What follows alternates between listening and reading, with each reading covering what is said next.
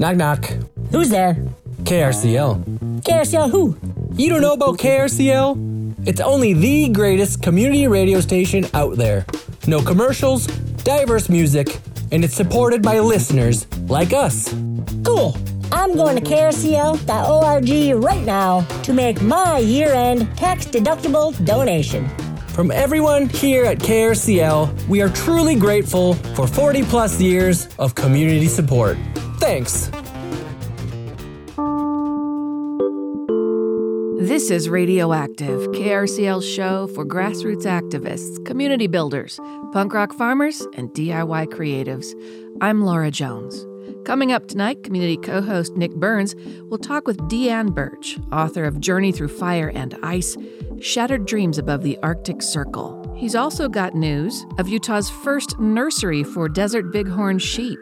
He'll talk with Riley Peck, Utah Division of Wildlife Resources once in a lifetime species coordinator. And later this hour, as promised yesterday, and we have time tonight, Radioactive's preview of the 2022 Sundance Film Festival. We got team coverage planned for you and wanted to give you a preview as tickets go on sale Friday. If you're looking for something to get you in the holiday spirit, we have you covered online at krcl.org with a growing list of food, clothing, and gift drives that you can help out with. For instance, the Salt Lake County Giving Tree Salt Lake County Aging and Adult Services is partnering with the community to bring a little holiday cheer to homebound older adults. You can stop by the Salt Lake County Government Center's South Building Atrium at 2001 South State Street and pick a name off the tree, shop for these gifts, and then return them there. Caseworkers deliver them to homebound seniors, the majority of whom would not receive a holiday gift without generosity from folks just like you. Over on our Rallies and Resources page, you'll find Downtuned for Kids Heavy Metal Charity Show happening on Saturday,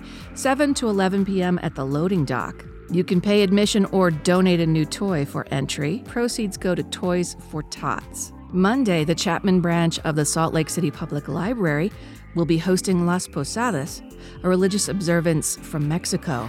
They'll have joyful singing, dance performances, refreshments, lantern making, and a pinata. You can also pick up Las Posadas take home kits at Chapman through December 23rd or until supplies run out. And Tuesday, December 21st, on the solstice and the longest night of the year, the Road Home and 4th Street Clinic will be holding the Homeless Persons Memorial Candlelight Vigil, 5:30 p.m. at Pioneer Park. It remembers and honors homeless persons who have died in Salt Lake City in 2021 and to prevent additional loss of life or suffering caused by homelessness through advocacy, education, and other initiatives. For more details, visit the Rallies and Resources page of krcl.org. As I said earlier, Utah is getting its first nursery for desert bighorn sheep in Utah. Down on 1,800 acres of private property, it's called the Skyrider Wilderness Ranch. To find out more, let's pass the microphone to community co host Nick Burns. So, joining us now on Radioactive, Riley Peck. Hi, how are you? I'm very well. How are you doing? I am fine. And I'm totally intrigued by this notion of a nursery for desert bighorn sheep. I just want to go visit all the baby sheep. I know they're wild animals, but hey, baby goats and everything just excite me. But let's start with this. What's a desert bighorn sheep as opposed to some other kind of bighorn sheep? So yeah, I mean, we have it is a, just another subspecies of bighorn sheep. Uh, okay. I think many pe- people are familiar with uh, different subspecies. We have like with deer, we have mule deer and whitetail and black-tailed deer, and and a lot more closely related are the uh, sheep, the Rocky Mountain bighorn, and the desert bighorn. Just different subspecies. And if you, I mean, if if I saw one on the street, it would look basically like a Rocky Mountain or something, right? It's not like it's going to look wildly different. Uh, not wildly different, slightly different, uh, mildly different. If, certainly, with a trained eye, you'd you'd likely be able to tell some subtle differences. Uh, specifically, their habitat and where they where they hang out would be largely different. Well, obviously, desert bighorn sheep. So I'm intrigued. We have this new nursery. It's a partnership with the MLM business Young Living, and I want to talk about that in this 1,800 acre ranch. But these desert bighorn that that Utah Division of Wildlife Resources is going to partner with Young Living at this nursery, they're coming from Nevada. We don't have these sheep here in Utah anymore. our partnership with Young Living is an, an interesting one. We've been trying for multiple years to try and find a location that would be suitable for these desert bighorn sheep. Typically, our, our normal partnerships are on public land, so other state lands, federal BLM or Forest Service, and and uh, bighorn sheep in the state of Utah are facing different challenges. You know, largely due to the impact that disease has with our sheep. And so we needed a location that met all of their uh, physical requirements, their to be able to find food, water, uh, escape cover, uh, natural habitat requirements, as well as in an area where they are uh, maybe secure from the most, eh, you know, at risk disease issues that we have. And we looked across the entire state we did not find much of a low as far as a location with our traditional partners. We then went back to the drawing board and said we might need to go to a, a less traditional partner and, and find some private land. And one of our biologists in the northeastern region had a very good relationship with the uh, the ranch manager there, and from there that idea spun, and we just investigated and took more site tours and did a habitat evaluation, different models, and uh, the partnership was born and they have been fantastic to work with. We're excited about that. And and you asked the question again, uh, do we not have desert bighorn sheep in the state? We we do. We have we have uh, 13 different uh, populations of them. The challenge is, is we don't have a population where they are clean or without some sort of uh, disease, most commonly pneumonia.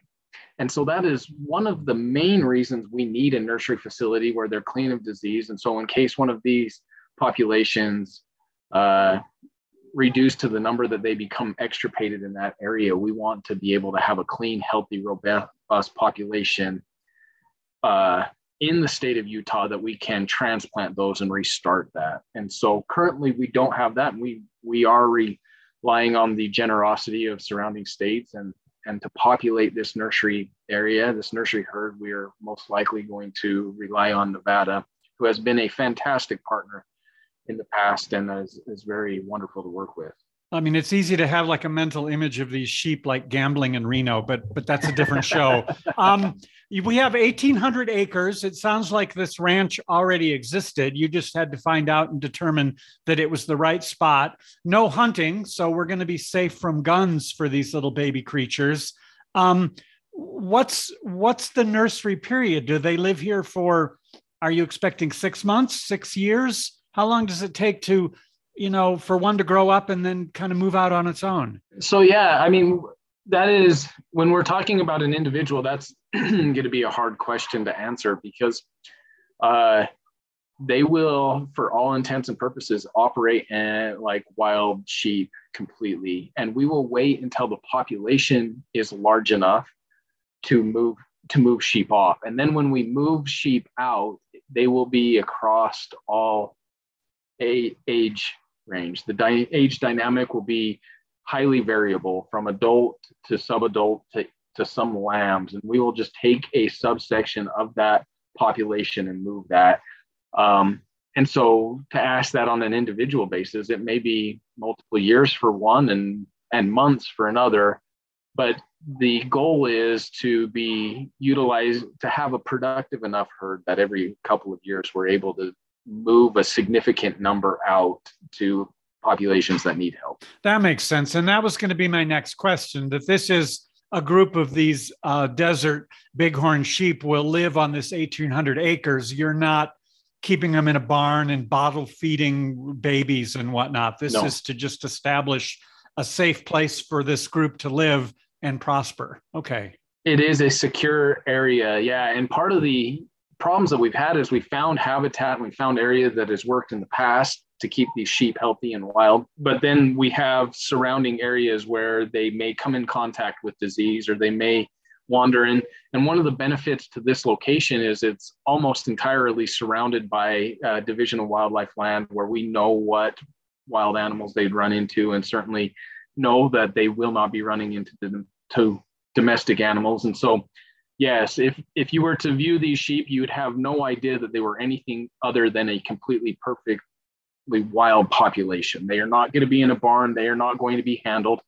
They are not going to be uh, treated like a domestic population. They will very much be wild. And that is essential to the fact that we're going to be moving them into a wild landscape and they need to, to operate as such from the moment, moment they were born. Are these are these sheep trophy animals? Are there hunting permits? Are they are they going to get shot? I mean, not at the nursery, of course, but uh, is that something that's a a goal here for hunters? Uh, I would say that there would be definitely areas where they could be placed and uh, could be harvested with a hunter. There are some locations that they would not be. Uh, it is not outside of the realm of possibility that some of them would go to uh, into or near parks that does not have hunting. There would be some population that there would be hunting, you know, and and I, I would say in this situation, this is an, an, a very important need for us in the state and the management of bighorn sheep. And, and because of this, those that have hunted in partnerships like Utah Wild Sheep Foundation and Sportsmen for Fish and Wildlife have really helped out financially in, in making something like this possible. And so it, it's a unique relationship where, yeah, there are times where these will be released to to locations where they will be hunted. And, and it is because of hunters that a lot of this is being financed. Riley Peck, thank you very much. And best wishes with all these desert bighorn sheep and this nursery. Pretty cool. Um, when you're ready to move some, maybe come back and we'll talk about that. We would be more than happy to. We are hoping that'll take place the end of June. Thanks, Riley. Thank you very much. Joining us now on Radioactive, Deanne Burch, and she has a new book out Journey Through Fire and Ice Shattered Dreams Above the Arctic Circle. So, Deanne Burch, welcome to Radioactive. Thank you. So, Deanne, let's start with a short reading from the book, if you would, please. Okay. Um, this is the actually, it's called Sunrise. Last night, I dreamed I was back in Kivalina, Alaska with my husband, Tiger. We were young in our 20s with a bright future ahead of us. It was late spring when the sun never set and people wandered from house to house at all times of the day and night. The country was awake with tiny wildflowers, though the temperature rarely rose above 45 degrees Fahrenheit. The sea ice was the color of aquamarines and sparkled in the sun sunlight. Sometimes the sky turned white as the fog rolled in obscuring everything for miles around. The scene quickly morphed into a winter painted in muted pastels, dove gray hills in the distance, snow reflecting pinks and mauves when the sun was low, perpetual glow toward the horizon for a few days in late fall, but by early December, there was no light at all. The colors of Kivalina were an echo of my life there. The grays mirrored my loneliness and isolation. The soft whispers of pinks and mauves offered me fragments of hope. Should I keep on? Shaking, I struggled to light the kerosene lantern, our only form of light. What if it ignited in my face? I was worried. I gave this job to Tiger when he was home, but he wasn't around. The room was cold as the wind howled through the cracks and crevices of our wooden house. I didn't want to be there for another winter. Despite being wrapped in blankets, when I awoke, my teeth were chattering and my feet felt like ice. I reached over to touch my husband and instead was was met with an empty place and a sense of overwhelming loss. He wasn't there. The author, Deanne Burch, reading from her new book, Journey Through Fire and Ice Shattered Dreams Above the Arctic Circle. Deanne Burch, let's talk about your book. Why now? I mean, this book really covers your life you and your husband in the early 1960s. And I have a lot of questions about those days and whatnot, because that's basically my generation too. But to jump in here, Journey Through Fire and Ice, why write and publish this book now and not say 20 years ago or maybe even 50 years ago? Uh, that's a very well, first of all, I had a family after, you know, after we lived in, in Kivalina and I and I had a budding or a very busy photographic career. So I really didn't have time to do a memoir, but frankly, my husband didn't want me to write one. Oh. He he had no idea what I was going to write about, and I didn't either, except I sort of had an idea. But you know, you have these ideas in your mind, and and after he died, it came to fruition. I just decided I was going to go ahead and I was going to do it. Okay. And I, and I want to ask about that and talk about your husband a little bit too. But but your book is set in mostly in the early 1960s. A little bit is sort of revisiting a few years later. Late 1950s, early 1960s, North America. You got married. You moved north, and I want to say way north of the Arctic Circle. But this was not at all your idea. So tell me about this notion of you just get married and you follow your husband to Kivalina Alaska and what your first impressions were. I mean, what a change. well, well, we did live in Chicago for nine months before we moved to Kivalina. We lived in student housing in Chicago. I didn't talk about that part at all. But, um, you know, in the early 60s, when you got married and you were in love with the person, you didn't really ask questions. You just, okay, if you want to move up to the Arctic Circle, I'll go with you. And of course, I had no idea what I was getting myself into. Yeah. absolutely no idea. He really, I don't think he prepared me very well. Uh. I mean, that's probably a mean thing to say, but I had, I just couldn't believe what I was getting myself into well and and you do you you do talk about that in the book this notion of it was his decision and so on but i as as you are saying that must have been just massive culture shock you're suddenly in a village i mean this is the 1960s your small wooden house no electricity no plumbing really i mean you must have really been in love I think I was. Oh, you know? No, I think in the book it's clear you were. I think you make that clear. But uh, yes, it was massive culture shock. Uh, my husband had been there before. He had loved the village when he was there before and decided that he was going to go back. And um, I guess when I said I'd marry him, I guess I knew I was going to go back. I was going to go up. Yeah, your husband and I and I want to ask about him here in a bit, but you know, he was doing participant research for his PhD. He had been there before. Um, but I'm intrigued by the title here Journey Through Fire and Ice Shattered Dreams Above the Arctic Circle. Your husband suffered a life altering accident, and, you know, we'll talk about that. But I wonder this adventure, in some ways, did it also shatter your dreams or maybe not? Uh, well, yes, it did. Well, first of all, because, you know, after he got burned, he wasn't in a way the same man I had married uh, at least in as far as he as far as looks were concerned. Um, but we had planned. He had our whole life planned out. You know, okay. We going to spend two years in Alaska. We were going to go to a place after the first village. We were going to go to a place called Shungnak, which I wish I could have gone to because it I guess they had a summer there, like a real summer, 85 degrees. Wow. But in the winter, it was probably like 55 below. So maybe I wouldn't have wanted to go there, but it was sp- supposed to be a wonderful village. Um, but we had our whole life planned, you know, he was going to, we were going to spend two years up there and then we were going to move to Madison, Wisconsin while he was writing his PhD. And that never happened, of course. He ended up in Harrisburg, writing his PhD in Harrisburg, um, as he got, you know, as as he had operations during that time. So I don't know. I think his dreams were really shattered, but I think mine were too, in a way. Yeah. I really hadn't thought about the title until you asked me. Oh, so I have to say, reading your book, one of the things I like the most is you just let the story do the talking. You just sort of relate in almost a journalistic fashion. I did this, I did this, this happened. We had sled dogs, you know, and so on. Um, and as we were just saying, a fairly conventional marriage, early 1960, traditional roles for husband and wife, or I guess I would say man and wife, as marriage ceremonies used to often say. Um, but you do write often this notion about his choice, his decision, and that you kept quiet about your hesitancies or your misgivings.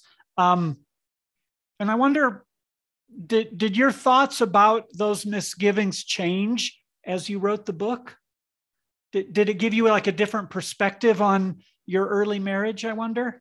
I think after I finished it, okay, and after it got published, I think I realized that I had had an experience that no other woman that I know of has had And I suddenly realized that in a way it was a wonderful experience. Despite what happened it was it was a remarkable experience. And um, i'm really glad i have to say i'm really glad that i had it. Yeah i mean amazing. I mean how how few people ever could have that sort of culture shock. Um, yeah, and you did both survive. I mean your husband was terribly burned a lot of surgeries a lot of problems health wise and whatnot but you know here you are you you're up in kivalina the next thing you know you're peeling blubber off a seal with a curved ulu blade um, did you ever come to feel confident in that setting doing those, I want to say, housewife chores that the local women were doing? Did you ever feel like you could do it? Not without help. Uh, no, I never felt, I, I shouldn't say I never felt confident. Um, yeah. I never was confident about that part of my, about that part of living in Kivalina. But I did feel um, I did feel as though I could do it if I absolutely had to to survive, but I didn't like doing it. And I know I wouldn't like doing it now. Um, I didn't mind drying and cleaning the fish that much. I didn't like it particularly. But when we went back, I made a parka. And I felt like by doing that, I I did something that no that none of my friends would have done. And that was that was and i was glad that i did it. If we'd been up longer i would have tried to have made a pair of mukluks too but we had we weren't up there longer. And i was sorry that when we first went up i didn't think of doing that kind of thing. And of course my husband probably didn't either but he should have well there, there, are, there are stretches of time when your husband is off you know, doing his research. He's off on a seal hunt with the village men and whatnot, and you're sort of left on your own. Um, and one thing that really struck me about your writing was how intense the writing became and the tone of the book totally changed when you started to describe those occasions when alcohol showed up in the village. It's almost like a wraith or a demon showing up. And of course, domestic violence, fights, stabbings. But I was really struck by how intense your writing became and what that must have been like in, in terms of fear in the village among many people when alcohol showed up. Well, you're absolutely right about that. Uh, my husband had warned me when we saw some ah. people in Fairbanks just lying around in a drunken haze. And he said, I, you know, you're probably going to see this in Kivalina. And, and of course, I certainly was not I was praying I wouldn't be by myself if it did show up. And it was, it was for me, it was very frightening. Although I don't really think any, I don't know whether anybody would have come to our house. Probably one of the men would have come because he knew that um, his wife might have come, and then that would have been a real problem. But he didn't come because he was drinking with the rest of the village. She was terrified of him, and she ran off to I don't know where she went. I, I said, Where are you going? And and she said, I'm going to someplace safe. And I kind of wish she'd taken me with her. but then I, of course, ran over to the schoolhouse where I knew I would be safe. Yeah. And um, it felt like a mile. It was probably probably 150 to 200 yards away, but you know, at that time it felt it felt like it was a mi- miles away. That blissfully, that seemed to have only occurred very rarely during your time there that someone would bring in alcohol. Um, there'd be heavy drinking and drunkenness. It seemed like that wasn't particularly the usual. That seemed an exception for the village. Well, I think we were. I think we were very lucky because, as you said, it was like a demon coming into the village. Well, I'm glad you were safe, but your writing really, it really comes across in the book in your tone and style that like the fear. I, I do notice another part of the book that that really struck me was was were moments when I felt like you really were part of the village, and that would be the time when the planes would arrive, which was what twice a week, or the or the once every six month delivery ship. Everybody would run to the airport or run down to where the ship was coming, and it seems to me those were conscious times when you were very much a part of the village. And i thought that was really kind of sweet you're writing about that about those events. Well i think you know when the cargo ship arrived yeah that that i was part of the events. I think I think when um, with the belugas were hauled up on the on the beach, and the whole village ran down, including me. And I think that's when I felt I really felt like part like part of the village, and I just felt that um, it was just it was just it was very interesting being there because I knew that I was observing a situation that or something that happened had been happening for thousands of years. And there i was immersed in the village life watching watching this all unfold it was really quite an experience. Yeah. Well and again it's that's largely i think why your husband wanted to do that sort of participant research. Um, and i want to ask about him. You know we've mentioned this horrible fire.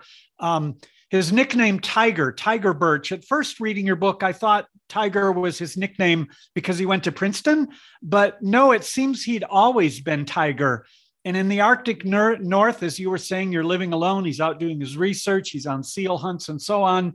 And then there's this tragedy and almost his death. And I wonder, were you surprised for Tiger that he runs back into the burning house? You know, no, because it, it was his his quote life work. On the other hand, I uh, and I've ma- maintained it in the book. I think he was burned initially. I think he was probably in shock when we got outside. And he says he wasn't burned initially, but I know he was because when he ran back inside and had to run through, quote, the wall of fire that he talked about, he had his hands over his face. And it was his hands that were so badly burned. His face was badly burned too, but I know that it happened initially because his ears his ears sloughed off. Um, so they were burned. He had his hands over his face to his ears, and then the ears were the ears slipped off. I mean, you have to admit the man was incredibly powerful and strong to survive that at all. Um, when all the surgeries, you you had to, of course, fly out of there, fly to another hospital, eventually end up back in the states. Uh, near death, lung issues, all the smoke.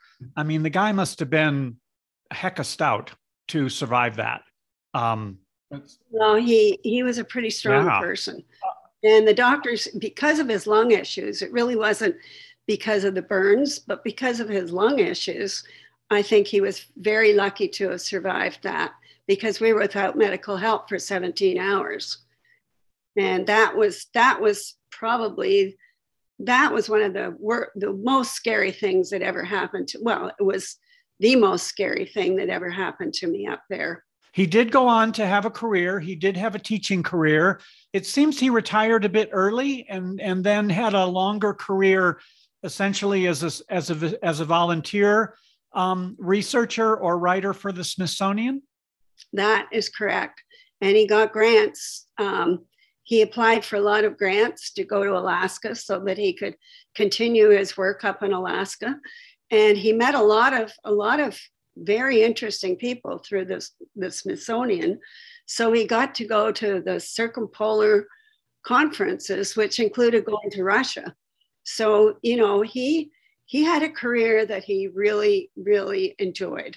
It was a wonderful career for him. And I guess you know, it's your book. And like you say, you wrote it after he died. And that sounds fairly sad in and of itself, but he certainly survived the fires and survived having the, you know, like you said, his ears burned off and on and on and on. I was intrigued about you returning as a mother. You know, you had your daughter down in the lower 48, but yet you were very familiar with how births happened in Kivalina and also child rearing. And I wonder how that struck you after your own child was born, thinking back on what you witnessed up there? Well, I didn't really witness any births up there, but I certainly wit- witnessed. I went into one house and the woman had just had her baby, and the baby was lying beside her. And I thought, how wonderful, because I knew that when I went home and, and if I got pregnant, which I luckily, fortunately did, I knew that that wasn't going to happen to me that I would go to the hospital and I'd be in the hospital for probably a week because that's what it was like in those days. And, you know, we really wouldn't have the chance to bond with our ch- child the way the women bonded up there. So I felt they had a really wonderful, wonderful childbirth experience. I think, you know, that every child up there had three mothers, you know, they could you know, there was such a big household that they would have three mothers. And even still, you know, when I hear from some of the natives, I hear that, you know, oh, my mother, and then then they'll say something else and say, "Well, I thought your mother was so and so." Well, yes, but I also call my call her my mother, and so these these the children growing up seem to have a lot. Well, they had love all over the place, whereas uh, whereas we in the United States are often separated from our mothers, so the children don't see much of their grandparents, which is which is really you know a shame. And certainly like you say the birth and having the baby right there i mean it, it, I, I don't know about your experience in the early 1960s but in the 1950s and 40s it was not uncommon for the doctor to just knock the mom out and pull the baby out and maybe they see each other the next day. So extremely different but you took your baby then back up to kivalina when you went back what two years later a year later no no we went back no we went back we went back by ourselves um, because I okay. wasn't pregnant. Yeah. I got pregnant at the end of, at the end of that period. Um, in well, it would have been in August, I guess. And um, we came home, and Tiger went through a lot of surgeries. And I had, and then we moved to Winnipeg, and I had another child. And we went up in 1969 with my with our two little two little girls. And Tiger had promised me running water and electricity and a telephone.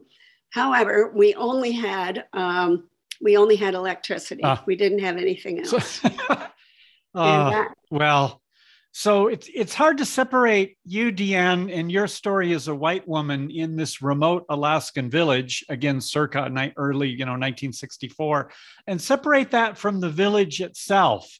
And I certainly want to ask about your photography career. And I loved all the pictures in the book of your friends. But I wonder, have has anyone in the village read your book? Are you still in touch with anyone in Kivalina? Oh, I'm in touch with quite a few of them.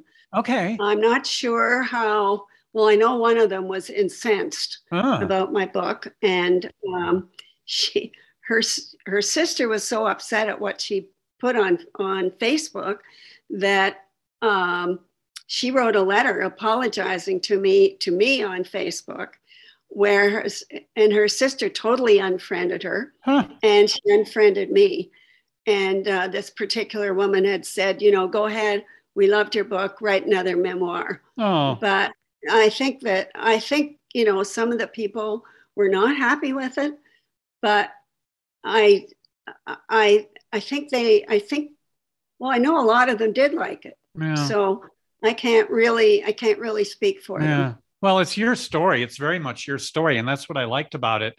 Um, you know, it's it's uh, it's 60 years later, and and you had this long career in photography. The pictures in the book are fantastic. I loved when I turned the page and there's a picture of the puppies. I'd like, oh, puppies. But especially the pictures of the women who were your friends and I was very struck by that. And I wonder, it seems like your career in photography really started. And I think Tiger gave you your first camera. Well, he did. He gave me my first camera when we went back up yeah. in, in um, uh, 1965. And I took a lot of the pictures. He had taken some of them, and I had taken a lot of them. And they were all in color. I had them made into, I had them digitized. And then I would love to do a coffee table book oh. of those pictures because uh, they really and there really are wonderful pictures in color. Um, I think I think it put the seeds of photography into my head, but I didn't really start my photography career until probably 1976. And I thought I was a great photographer. I didn't know anything about anything. And uh, I was lucky enough to meet a couple of people and then joined the Professional Photographers of America. And um, the rest is history because I taught and I lectured and I even went to Sweden one time and, and spoke. So that was very exciting. No, I mean the pictures you I mean there there are they are certainly nice compositions in the book, but just your ability to capture especially the women and the kids um, at the moment of happiness, at the moment of joy, or the moment of concern. Um, I just thought the pictures were really nice. Um, and I did notice in spite of what we were talking about, that in the book, you know, you mentioned your misgivings and your hesitancies about this, that, or the other. But in the pictures that you are in, you're always smiling. Uh, you're right. well, you know, I wasn't really unhappy up there. I was unhappy. I missed my family terribly. I missed my friends because, you know, the women were very quiet. I used to begin to think that when they would come over to visit, it was just visiting was just a way of getting away from their own house. And they were quite happy just to sit there and, and not really say much. And uh, so I wasn't used to that. And so I missed my friends that I had. And I was very lonely up there. But apart from that, um, I guess you're right. I guess I was always smiling, you know, put on a brave face and and uh, you're right. I hadn't really thought about that, but I have to admit I did love those dogs. Oh yeah, and and again, some positives and some negatives with the animals and the dogs in your life and whatnot. I also want to ask about the the actual descriptions of the landscape, and those really come across as I want to say true love for you, describing the days, the light, the different grays, the reflections off the ice. It's very poetic. And I was very struck with the juxtaposition between those paragraphs and, and parts of the book and the more sort of journalistic, this is what I did. I scraped blubber, then I did this. And I was I was very struck by the art um, in the in in your ability to sort of capture the mood of the colors and the weather. Um, so well done. Well, I tried. I didn't. I, you know, the second person that said it's very journalistic, and I guess maybe it is. I I didn't really think about it that way because the journal I kept didn't ever reflect the way I felt about life up there. So uh, we only have a few minutes left, and I want to ask one of the leaders today in Kivalina, he has the same last name as one of your friends back in the early 1960s, Swan. And I wondered, could he, Austin Swan Sr., could he be one of the children that you knew back in the day? Oh, probably. Absolutely. I mean, um, Austin Swan Sr., because Austin Swan Sr., he's one of the he's one of the assembly members in the village today. Well, I think you're right. He would have been. Huh. And then Millie Holly is another one that was a child when I was up there, and she's very involved. And then I believe Colleen Swan was a child when I know she was okay. was a child when I was up there, and she's very involved as well. Okay, it's it just kind of it's such a it sort of goes around comes around and real quickly a couple minutes left climate change is going to force this town to move and there actually is there actually are plans currently to like move the whole town of Kivalina, what, two or three miles away? 12. 12 miles and, away, okay. And the school has already been built. There are, I did see some pictures of it that they posted on Facebook, and it's already built. And I guess then the rest of the place will be built in the next couple of years because Kivalina is supposed to be underwater by 2025. I mean, it's it was basically on an island when you were there, right? I mean, frozen, of course, and connected to the land in the winter. Well, that's right. And um, the last picture I saw, and I think it was around the 1st of December, the ocean wasn't frozen, but I know it is, I'm sure it is now because they've had, you know, minus 23 and minus 30 since since then. So I'm sure the ocean's frozen. Uh, do you ever miss cleaning blubber off of seal skin? yeah, right. No, no? I do not I do not miss that. And I do not miss uh, having no plumbing and not being able to take a shower. You know, those are all the things that, that I certainly don't miss. Well, Deanne Burch, thank you very much. Your book, Journey Through Fire and Ice Shattered Dreams Above the Arctic Circle, I enjoyed reading it. I enjoyed sort of revisiting the early 1960s. I mean, you write about the election of JFK and, and his assassination and the Vietnam War and how that was all filtered through a very small village very far north of the Arctic Circle. So thank you, Deanne, for taking time joining us on Radioactive. Oh, well, thank you for having me. I enjoyed it. Oh, my pleasure. Thank you much. Community co host Nick Burns in conversation with Deanne Burch, author of Journey Through Fire and Ice Shattered Dreams Above the Arctic Circle. Check tonight's show notes for a link to Burch's book. I'm Laura Jones, and when we come back, that radioactive preview of the 2022 Sundance Film Festival.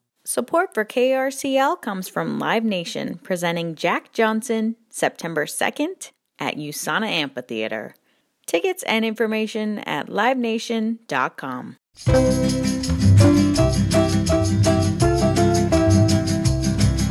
Yo ho ho and greetings. This is Robert Nelson, and on December 18th from 4 to 7 p.m. on Smile Jamaica, I and I am going to play Reggae Santa Claus, dropping great roots Christmas tunes down your chimney, and I'm going to be assisted by my favorite elf, aka the general manager of KRCL, Tristan Tabish, in a year end fundraiser for your station that rules the nation. Tune in, leave us a little year end kindness, and find out if it's true that Santa Claus was an ancient astronaut. Smile Jamaica, December 18th, 4 to 7 p.m., krcl.org. A spaceman came traveling on a ship from far. It was light years of time since his mission did start. This is Radioactive, and I'm Laura Jones. Coming up at 7 tonight, it's Democracy Now!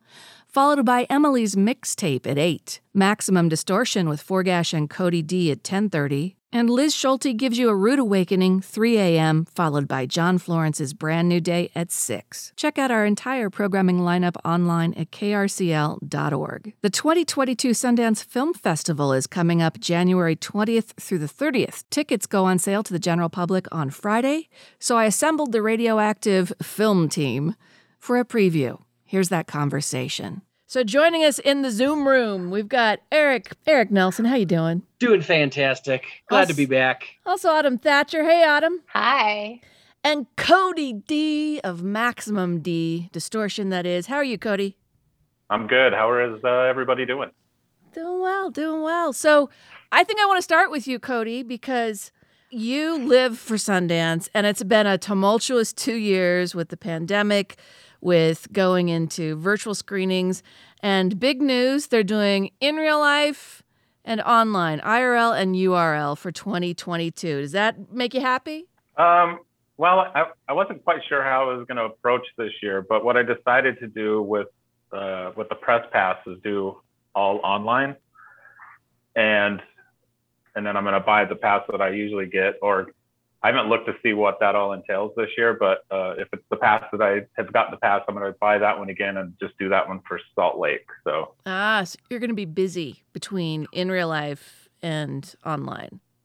I'll be busy, but I won't be trekking up and down the mountain every day. So it should cut down on that part of busy. Okay. We're going to come back around and find out what some of your top picks are. Eric P. Nelson, you were infamous for setting up your own screening room in what? The garage? Shed. The Shed. garden shed. The garden shed. shed. yeah. But you still maintained your snack schedule. Oh yeah. The the giant sack of gummy worms was always there. It, it's gonna happen again this year. Um, I'm gonna kind of do similar to Cody. Um, having the online and in real life option kind of makes it you're not like on the move, on the move, on the move, on the move. You can catch Yeah. the screening and then I can go home, put the kids to bed, hop over in the screening shed, and watch movies for the rest of the night. So you and Cody will be in the shed watching the Yeah. movies. I got a new fireplace for the screening shed, so it's going to be Oh. Sweet. 20 degrees instead of 10 degrees. I expect some live broadcasts, the two of you. Autumn Thatcher, our red carpet correspondent for Radioactive and the Sundance Film Festival coming up January 20th to the 30th. You are back to actually, you know, be the pro on our team. So, uh, what are you looking forward to? Have you been able to go through the schedule and kind of look at some of the the meat of what's going to happen aside from the screenings? Um, I'm still checking out the schedule to find out what's going to happen as far as events. I'm really curious. I, I kind of want to do a hybrid approach, but I'm especially excited about getting back up there and trying to hit the red carpets. I'm hoping that they'll do, I'm hoping that they'll still have some of that. I'm curious to know what that's going to look like, if so.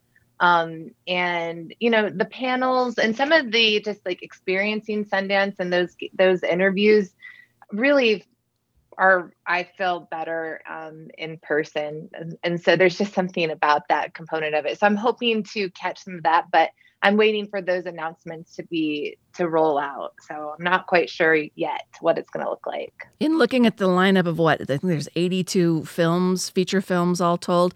Anything that's kind of on your wish list for grabbing a a filmmaker or an actor?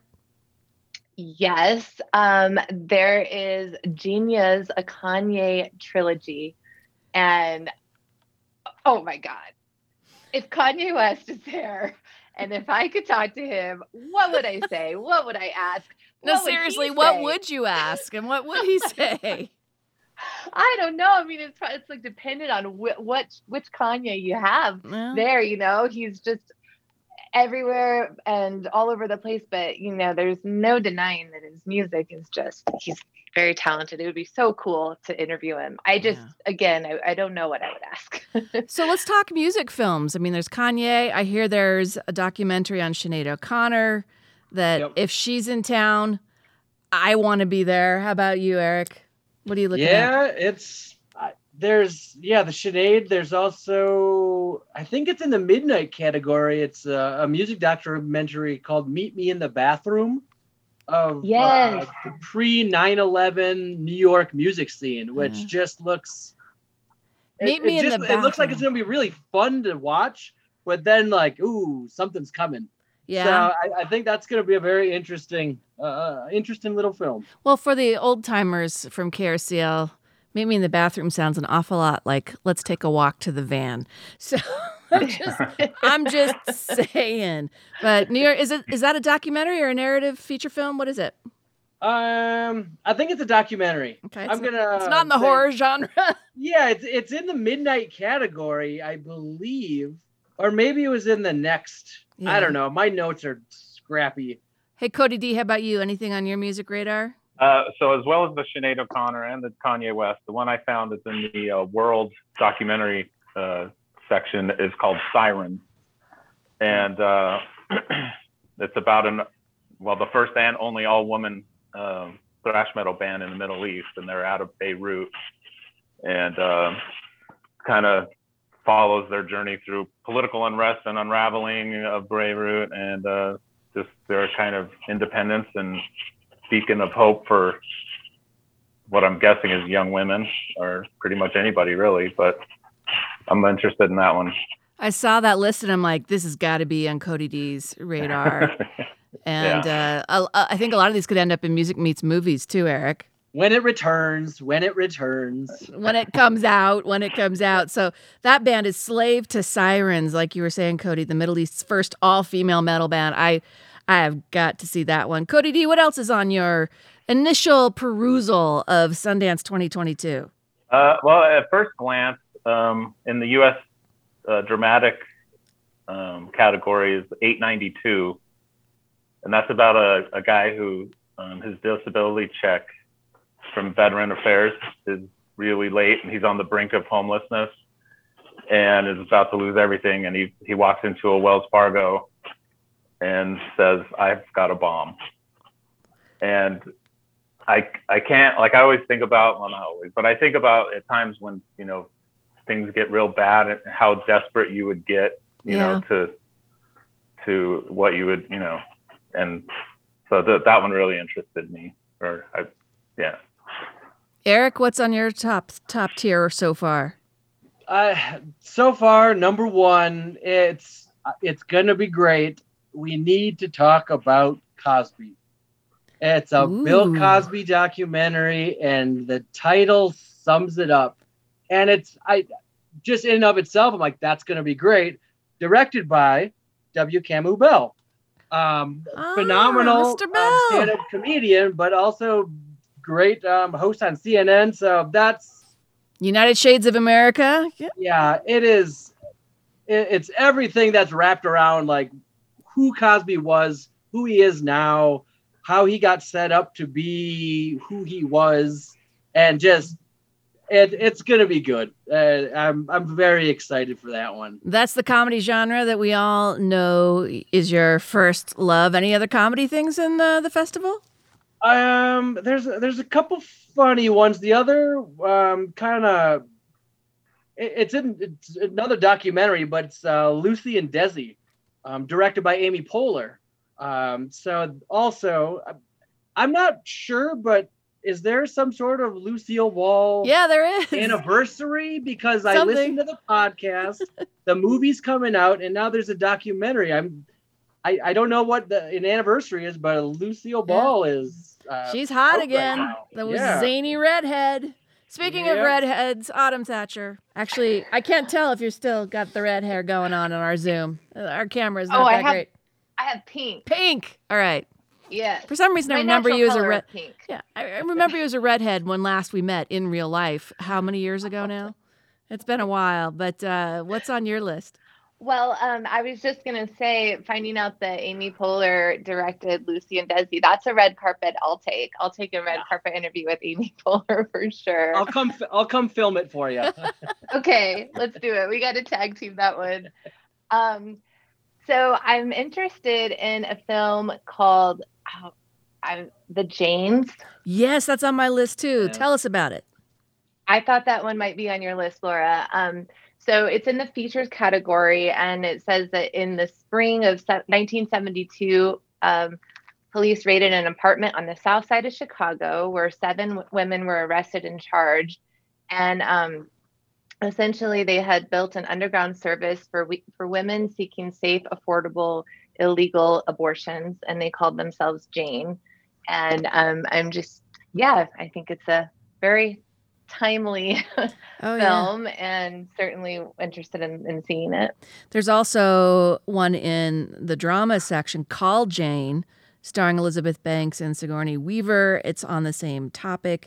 And then happening in the spotlight section follows a college student in France in 1963 before abortion was legal there. And, um, I, you know, I'm a daughter of an OBGYN who remembers pre Roe v. Wade before I was born in, in the 60s working in DC General. And that's one of my questions. And I don't know, I'm not asking any of you to jump into this third rail that we're talking about here on abortion, but um, I don't think people remember. And maybe these documentaries and these dram- dramatic films will bring back what the situation was pre Roe v. Wade. So I, I love that about Sundance. Anybody else got a documentary that they're looking forward to like that, shining a light on something that they feel needs to be talked about?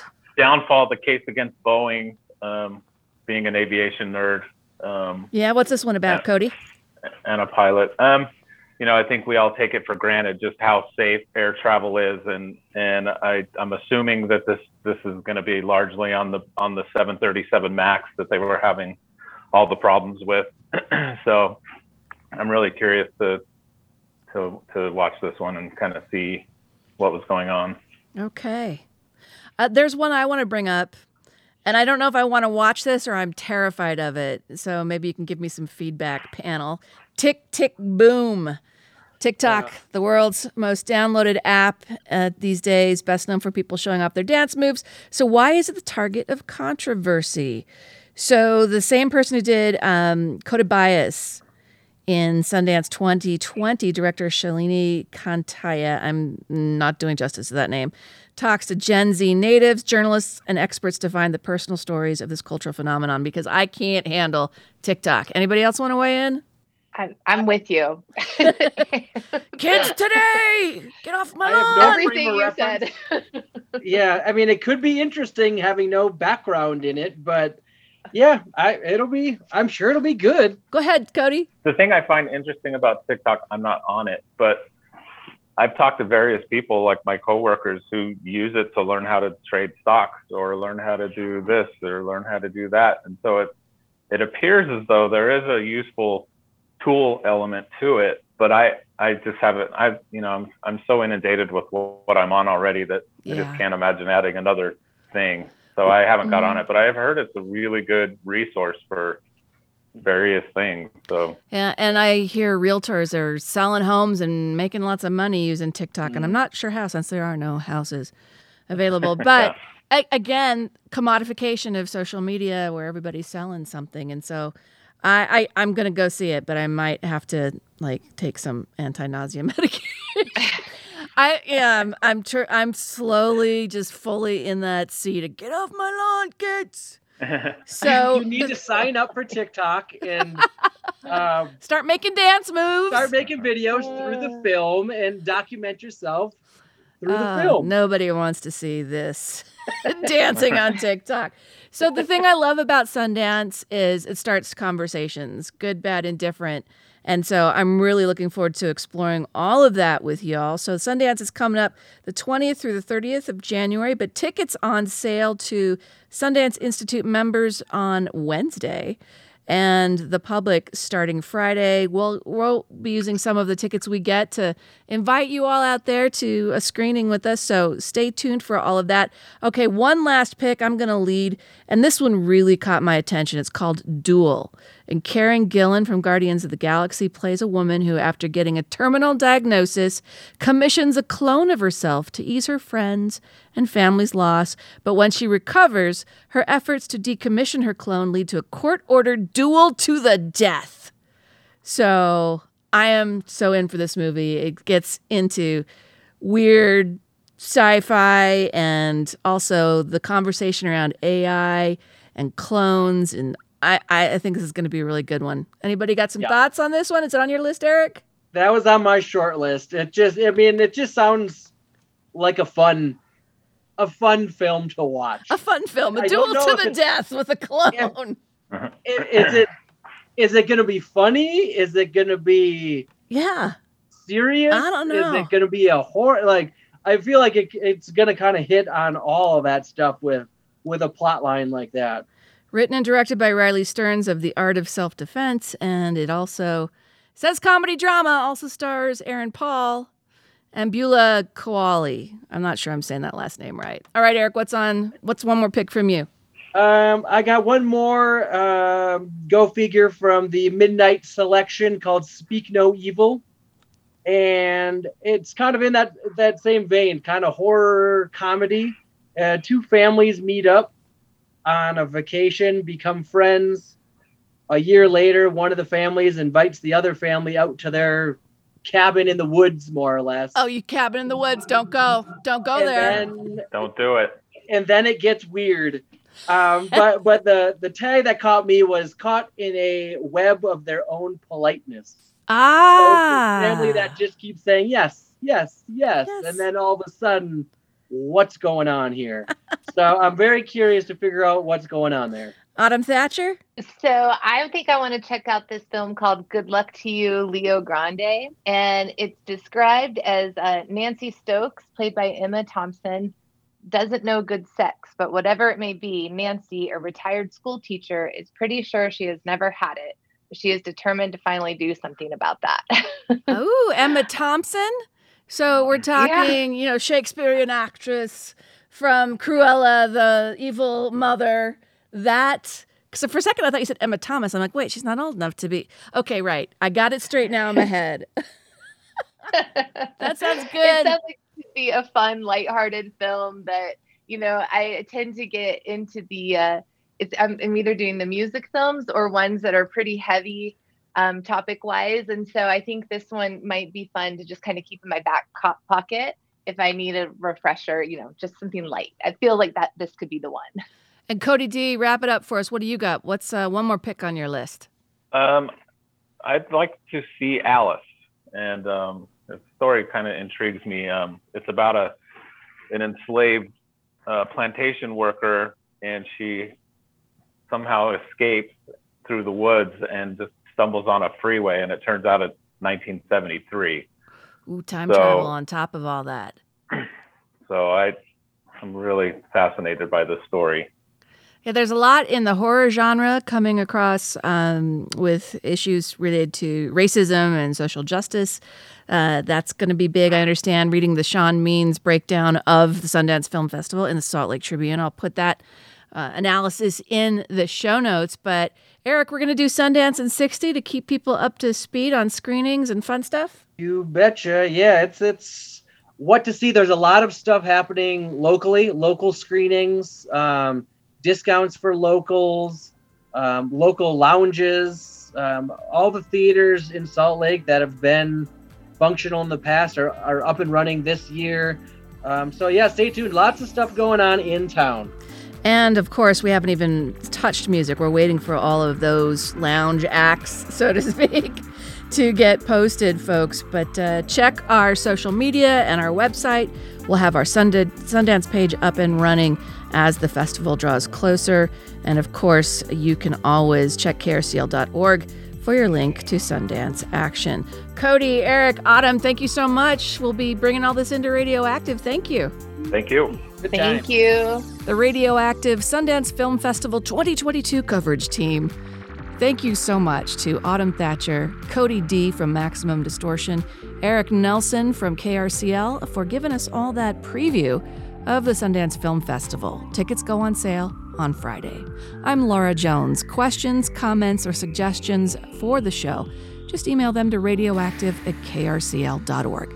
My thanks to everyone on the show tonight and you for plugging into your community with Radioactive. Thanks for listening and have a great night.